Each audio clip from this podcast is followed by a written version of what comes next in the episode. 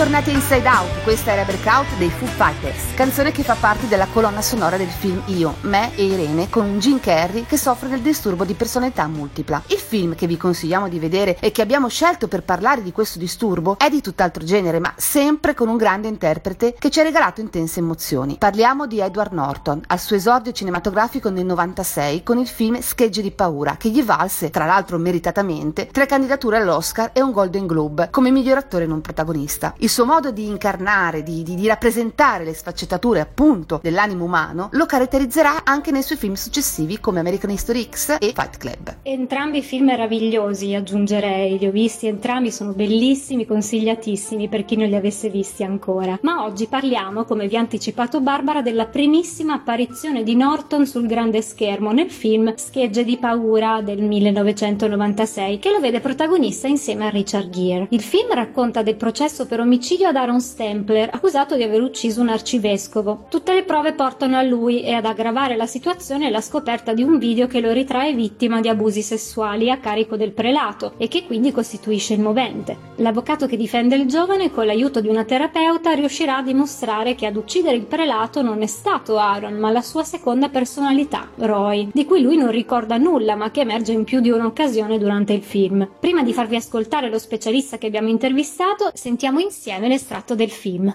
Aaron, avevi qualche ragione per odiare l'arcivescovo? O- odiare? No, no, signore. Lui era come un padre per me. Sì, ma tu eri nella stanza quando fu ucciso. C'era qualcun altro nella stanza, avvocato Vale. Ho sentito un rumore e sono entrato ne- nella sua camera da letto. Monsignor Rashman era sdraiato per terra. C'era tanto sangue dappertutto. E poi ho visto un'ombra, ho visto una, una persona chinata su Monsignor Rashman. Ha alzato gli occhi, è venuto verso di me e allora io ho perso il tempo. Cosa vuol dire? Ho perso il tempo. So, sono sve- svenuto. Non mi ricordo più niente. Avevi avuto altri svenimenti prima? Sì, sì, li ho avuti. Sono cominciati quando avevo 12 anni. Ma i tuoi genitori sapevano quello che ti stava succedendo? No, mia, mia madre era morta. E tuo padre? No, no, lui non era una brava persona. Sei andato da un medico? No, no, non si va dottore a Creekside se non hai una gamba rotta. Parlami un po' di Linda. Che genere di rapporto avevate? Mi, mi divertivo tanto con lei. Forse ci sposiamo. È mai venuta a trovarti? Beh, no, ma... Questo ti dà fastidio? No, no... S- senta, possiamo parlare un altro giorno? No. Come mai parlare di Linda Forbes ti sconvolge no, tanto? è solo che... No, non ne voglio parlare. Perché no? Ti senti bene? No, mi fa male la testa. D'accordo, d'accordo, scusa. Lo sai che cosa posso fare con questo? Come cazzo faccio a saperlo? Stronza. Dimmi la verità, niente palle! Sei un pezzo di merda! L'hai ammazzato! Figlio di puttana, l'hai ammazzato tu! No! Ma tu che cazzo sei? Ma che cazzo sei tu? Ehi, questa è la mia cella! Ah, adesso ho capito. Sei l'avvocato, vero? Tutto acchittato. Ho sentito parlare di te. Ma dov'è Aaron? Aaron starà in un angoletto a piagnucolare. Tu gli hai messo paura. Ma adesso te la vedi con me, bella! Ho capito. Aaron si mette nei guai e chiama te. Figurati se era all'altezza di tutto il sangue di quel prete. Ti pare? Aaron non ha il coraggio di fare un cazzo. Sono stato io. Tu ti chiami Roy? Oddio, scusa, sì, Roy. E tu sei Marty? Dimmi qualcosa di Linda. Aveva infinocchiato il povero Aaron, gli aveva fatto credere di essere la sua ragazza, una cosa patetica. Gli ha spezzato il cuore. Ah, ecco perché hai dovuto uccidere Rashman. Per la storia del sesso. Tu hai visto il nastro? Brutto figlio di puttana! Vai, Marti, non farlo vedere a nessuno! Non t'azzardare! Ci siamo capiti! Aaron, Che, che cosa stava dicendo? non è stato lui. Aaron non sa nemmeno che cosa sia successo di là. Io avevo visto i sintomi macroscopici. Un passato di maltrattamenti, i ripetuti svenimenti, i ragionamenti ellittici ed è ambidestro. È un classico caso di disfunzione di personalità multipla. Mi chiami in aula e testimonierò. Lo stato del signor Stempler al momento del delitto era tale che egli poteva assistere fisicamente all'omicidio, ma la sua mente poteva essere incapace di E ricordarlo. come può essere possibile? Il meccanismo neurologico che lo ha reso possibile si è avviato con gli abusi che ha sofferto per mano di suo padre. Per difendersi, la psiche di Aaron si è spaccata e ha sviluppato due personalità separate. È stato troppo traumatizzato per poter esprimere ira e frustrazione. Mantiene queste emozioni represse. È per questo che ha creato Roy. Allora, l'arcivescovo Rashman costringeva lei e la sua ragazza ed altri a compiere atti sessuali mentre lui stava a guardare, sì o no? No, sì, sì, è così. Sì, ma... sì, vi costringeva. Lo sa che cosa farei io se qualcuno lo facesse a me? Lo ucciderei senza esitare. Lo colpirei 78 volte con un coltello da macellaio. Gli staccherei le dita, gli taglierei la gola, gli inciderei dei numeri sul torace e alla fine gli caverei gli occhi. Le giuro che questo lo farei molto volentieri. Nessun'altra domanda, vostro. Dove cazzo credi di andare? Come scusa? Ehi, guardami in faccia quando parlo con te, puttana! Stai bene? Mi, mi fa male la testa. Non ti ricordi quello che è successo? No, io ho perso il tempo di nuovo. Beh, Aaron, io ho una buona notizia. Hanno deciso di fermare il processo. Adesso ti manderanno in un ospedale, dove sarai curato. E siamo di nuovo con voi. Avete appena ascoltato un estratto del film Schegge di paura, che abbiamo scelto per parlare del disturbo dissociativo dell'identità, detto anche disturbo di personalità multipla. Abbiamo approfondito questo tema affascinante con il professor Paolo Scudellari, professore di psichiatria presso l'Università di Bologna. Ecco per voi la prima parte di questa interessantissima intervista. Buon ascolto!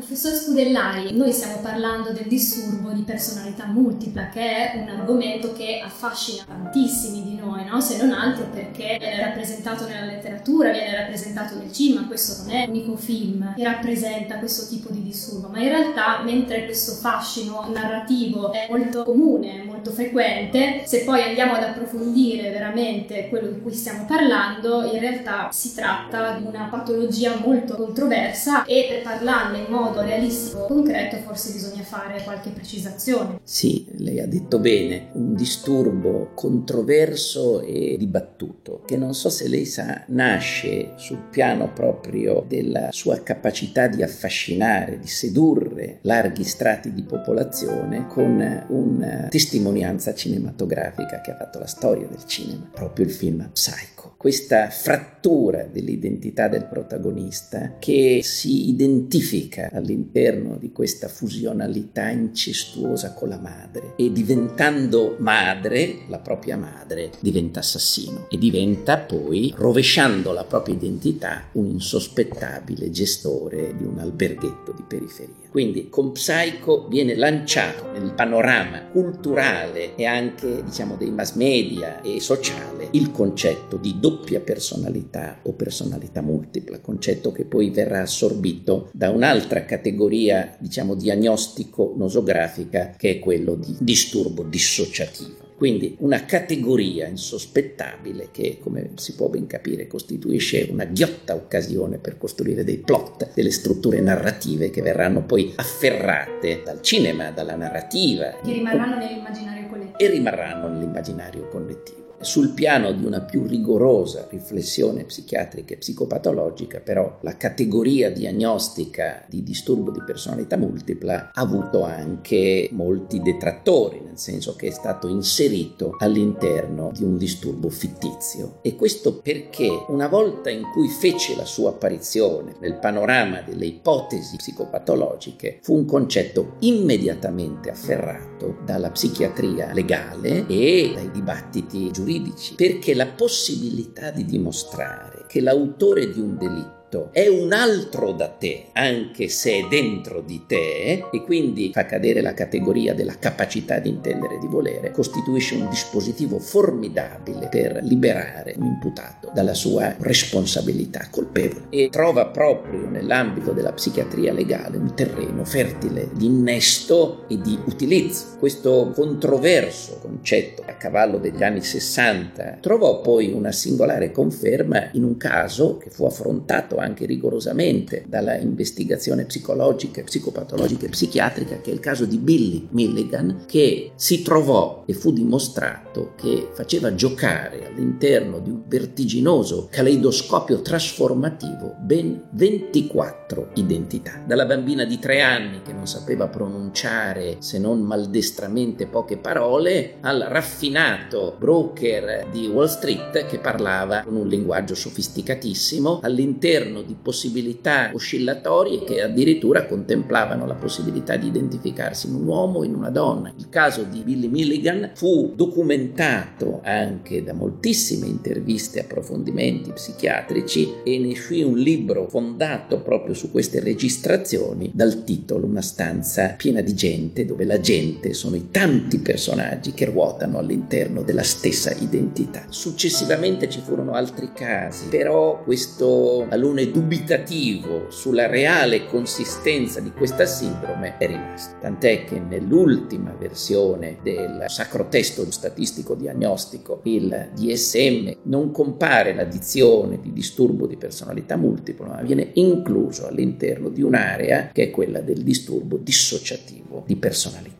nel disturbo dissociativo possono comparire personalità alternanti di cui una ignora la presenza dell'altra, perché la presenza dell'altra è sottoposta a un rigoroso principio di amnesia, cioè non si ricorda, non viene ricordata, ma poi il tentativo è anche quello di ricostruire una storia a monte del disturbo dissociativo che consente di risalire a un'esperienza che non può non esserci nel fare diagnosi di eh, disturbo dissociativo, che è quella di un'esperienza traumatica drammatica.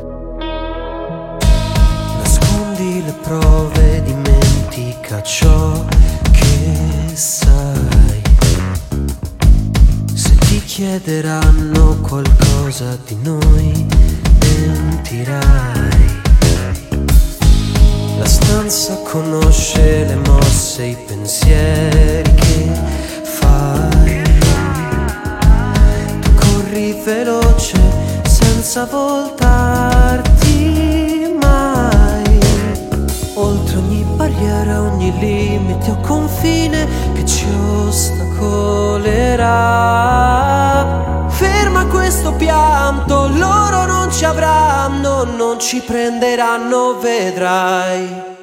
Che soli io fra Direi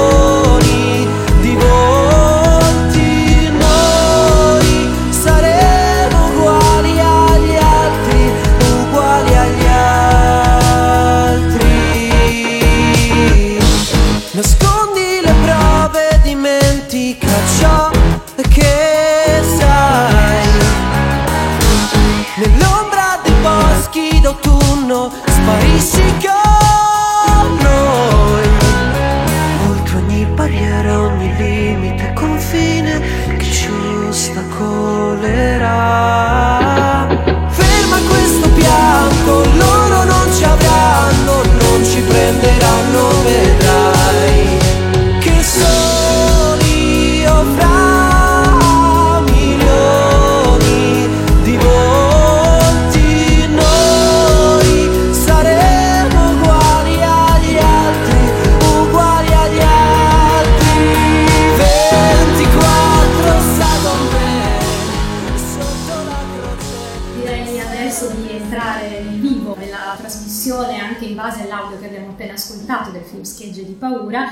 Non siamo di fronte a 24 personalità, ne vediamo solo due. Comincerei con una domanda, professore. Sì. Nell'estratto del film che abbiamo appena ascoltato, la dottoressa riconosce alcuni sintomi accusati da Aaron come tipici del disturbo di personalità multipla. Lei dice svenimenti frequenti, ragionamenti ellittici. Nella realtà esiste una sintomatologia tipica per questo tipo di disturbo? La tipicità di questo disturbo è legata alla copresenza di due strutture personologiche che potremmo in prima approssimazione definire una personalità forte, sadica, tirannica, che irrompe sulla scena quando l'altra personalità, quella debole, quella passiva, viene a contatto con intollerabili esperienze di angoscia, di vergogna o di colpa. Un grande psichiatra, Ernest Kretschmer, il primo che studiò i profili personologici, parlava di una personalità trafitta da una spina di vergogna che doveva in qualche modo liberarsi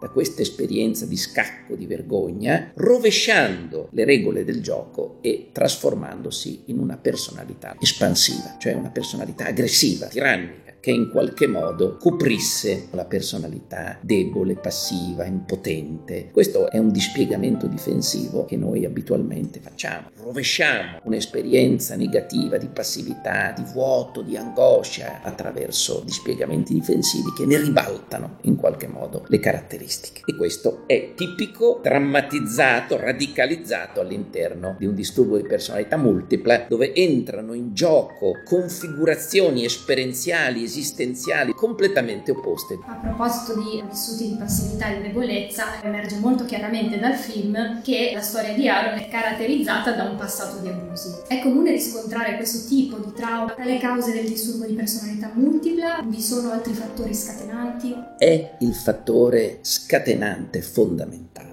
tanto da portare le ultime riflessioni psicopatologiche anche dinamiche, orientate verso un'analisi più approfondita e rigorosa del disturbo dissociativo, a rivelarne la presenza costante. Il trauma costituisce una esperienza di frattura radicale nella continuità biografica di una esistenza. C'è un esempio, eh, cerco di raccontarlo, ognuno se lo rappresenta nella propria fantasia. Una sorgente di luce davanti uno schermo bianco. Quindi la sorgente di luce proietta il suo fascio sullo schermo bianco. Immaginiamo di frapporre fra la sorgente di luce e lo schermo bianco un ostacolo può essere il vostro pugno, vi accorgerete che più il pugno è a ridosso della sorgente di luce che noi possiamo immaginare interpretare come il momento in cui una vita nasce, più l'ombra che verrà proiettata sullo schermo bianco è invasiva, è totalizzante. Il trauma è questo, è l'ostacolo, l'ombra gettata lungo il percorso di quell'esistenza che condiziona quell'esistenza in modo radicale. Più il trauma è collocato nei primi anni di vita, più le sue conseguenze sono drammatiche. E una di queste conseguenze drammatiche è proprio quella di frantumare attraverso quelle che noi chiamiamo scissioni verticali, come se una persona fosse spaccata in due, in tre, in quattro, e ognuna di queste parti non sa riconoscere l'altra, non sa dialogare con l'altra. Eccoci di nuovo con Inside Out qui a Radio Città Fujiko. Quella che abbiamo ascoltato, vi ricordiamo, era solo la prima parte dell'intervista. La seconda andrà in onda domenica prossima, quindi state con noi, mi raccomando. Mi è piaciuta molto la metafora che il professor Scudellari ha usato per descrivere il trauma, quella che io chiamo il mito della sorgente di luce proprio perché mi ricorda Platone e il suo modo di spiegare concetti difficili attraverso delle semplici immagini. Abbiamo visto che più il trauma avviene nei primi anni di vita, più drammatiche saranno le conseguenze, come l'emergere del disturbo disturbo di personalità multipla. E questo è il caso di Billy Milligan che ha citato poco fa il professore, che fu il primo americano che dopo essere stato accusato nel 1977 di rapimento e stupro di tre studentesse, fu assolto per infermità mentale. Billy infatti cominciò a sviluppare le sue prime personalità dissociate già all'età di 4 anni, pensate, in seguito a traumi importanti che sono proseguiti durante l'adolescenza, un tumore all'esofago quando aveva solo un mese di vita, un padre alcolista e suicida e poi un patrigno che abusò di lui. Dopo l'accusa che lo portò all'arresto a soli 22 anni, gli strani comportamenti durante gli interrogatori portarono ad una serie di perizie e trattamenti e quindi all'inequivocabile diagnosi di disturbo dissociativo d'identità e alla scoperta delle sue ben 24 personalità. Billy intraprese poi un percorso complesso di tipo analitico grazie al quale emerse finalmente il maestro, la personalità chiamata così dallo stesso Billy che integrava la vita ed i ricordi di tutti e 23 gli alter ego, l'unico personaggio ad essere conscio di tutte le altre personalità che invece erano scisse, inconsapevoli l'una dell'altra. Grazie a questa presa di coscienza Billy contribuì alla scrittura della sua prima biografia, raccontata da Daniel Keyes nel libro Una stanza piena di gente, uscito nel 1981. Ma sai Jess che tra le sue 24 personalità ce n'erano due, Tommy e Allen, che dipingevano? Come nel caso di Kim Nobel, un'artista londinese diventata famosa non per essere una criminale come Billy Milligan, ma perché tra le sue quasi 100 personalità almeno una dozzina dipingono. Il terapeuta che la seguiva inizialmente, infatti, le aveva proprio consigliato di esprimere le sue emozioni attraverso i quadri e lei da allora lo fa, o meglio, alcune parti di lei.